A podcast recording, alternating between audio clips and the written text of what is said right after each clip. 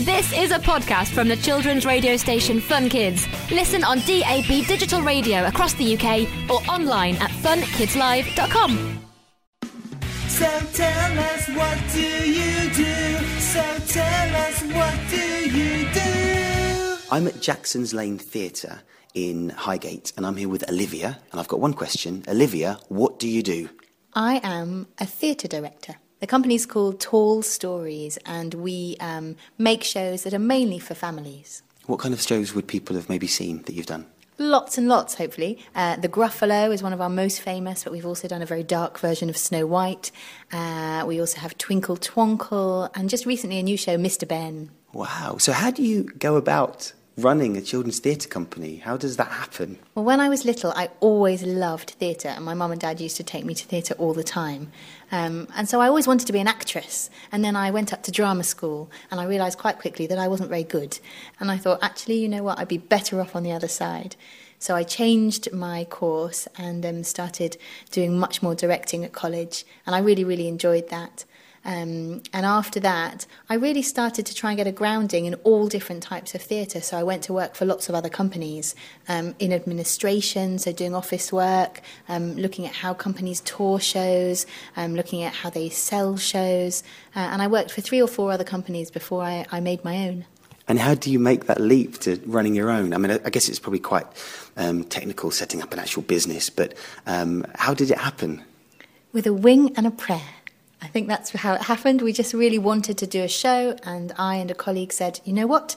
Let's do it. Let's go up to the Edinburgh Festival, do a show, see what happens, uh, and if it goes well, maybe we'll do another one, maybe we won't. And when we got to the festival, we produced a show, and all the reviews said, This is an interesting show from a company we should watch out for. And we thought, Oh, oh well, we better do something else then. So we did. So really, it was, um, it, it, Tall Stories sort of formed very organically. I suppose because you worked for other theatre companies, you could kind of um, see from them how to run a theatre company rather than um, studying and learning how to do it from a, from a book. You learned just from hands on, from actually doing it from other companies. I think it's always better to learn everything through doing it. Sometimes it's a bit scary because you think, what if I totally mess it up? But you know, just do it, and then you'll find out whether what what works, what doesn't work. That's always the best way to do everything. And I guess Tall Stories does that in our way we run the company, but also in our shows, because all of our shows are made up in the rehearsal room. So we don't start with a script. We just make it up as we go along and we see what works.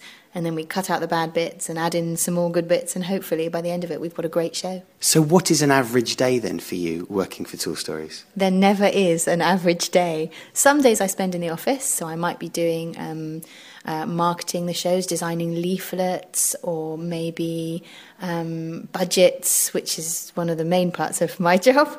Um, or it might be in the rehearsal room creating a show. It might be taking a show to a festival. I might be in the van all day, driving up to Edinburgh. It's always very varied. And I, I guess that's what I love about it. The best thing, I think, is the people, loads and loads of really lovely people, and being able to be creative and be paid for it is, is a real, it's a real gift of a job. Olivia, thank you very much for telling us what you do. Thank you. So that was a podcast from the children's radio station Fun Kids. Listen on DAB digital radio across the UK or online at funkidslive.com. I'm James Stewart, and in Saving Planet Earth, I'm going to be joined by some of the world's top scientists to introduce you to some of the weird and wonderful ideas being trialled to try and save our planet.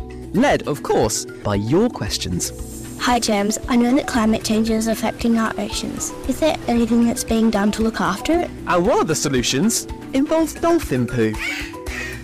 This is Saving Planet Earth, available wherever you get your podcasts.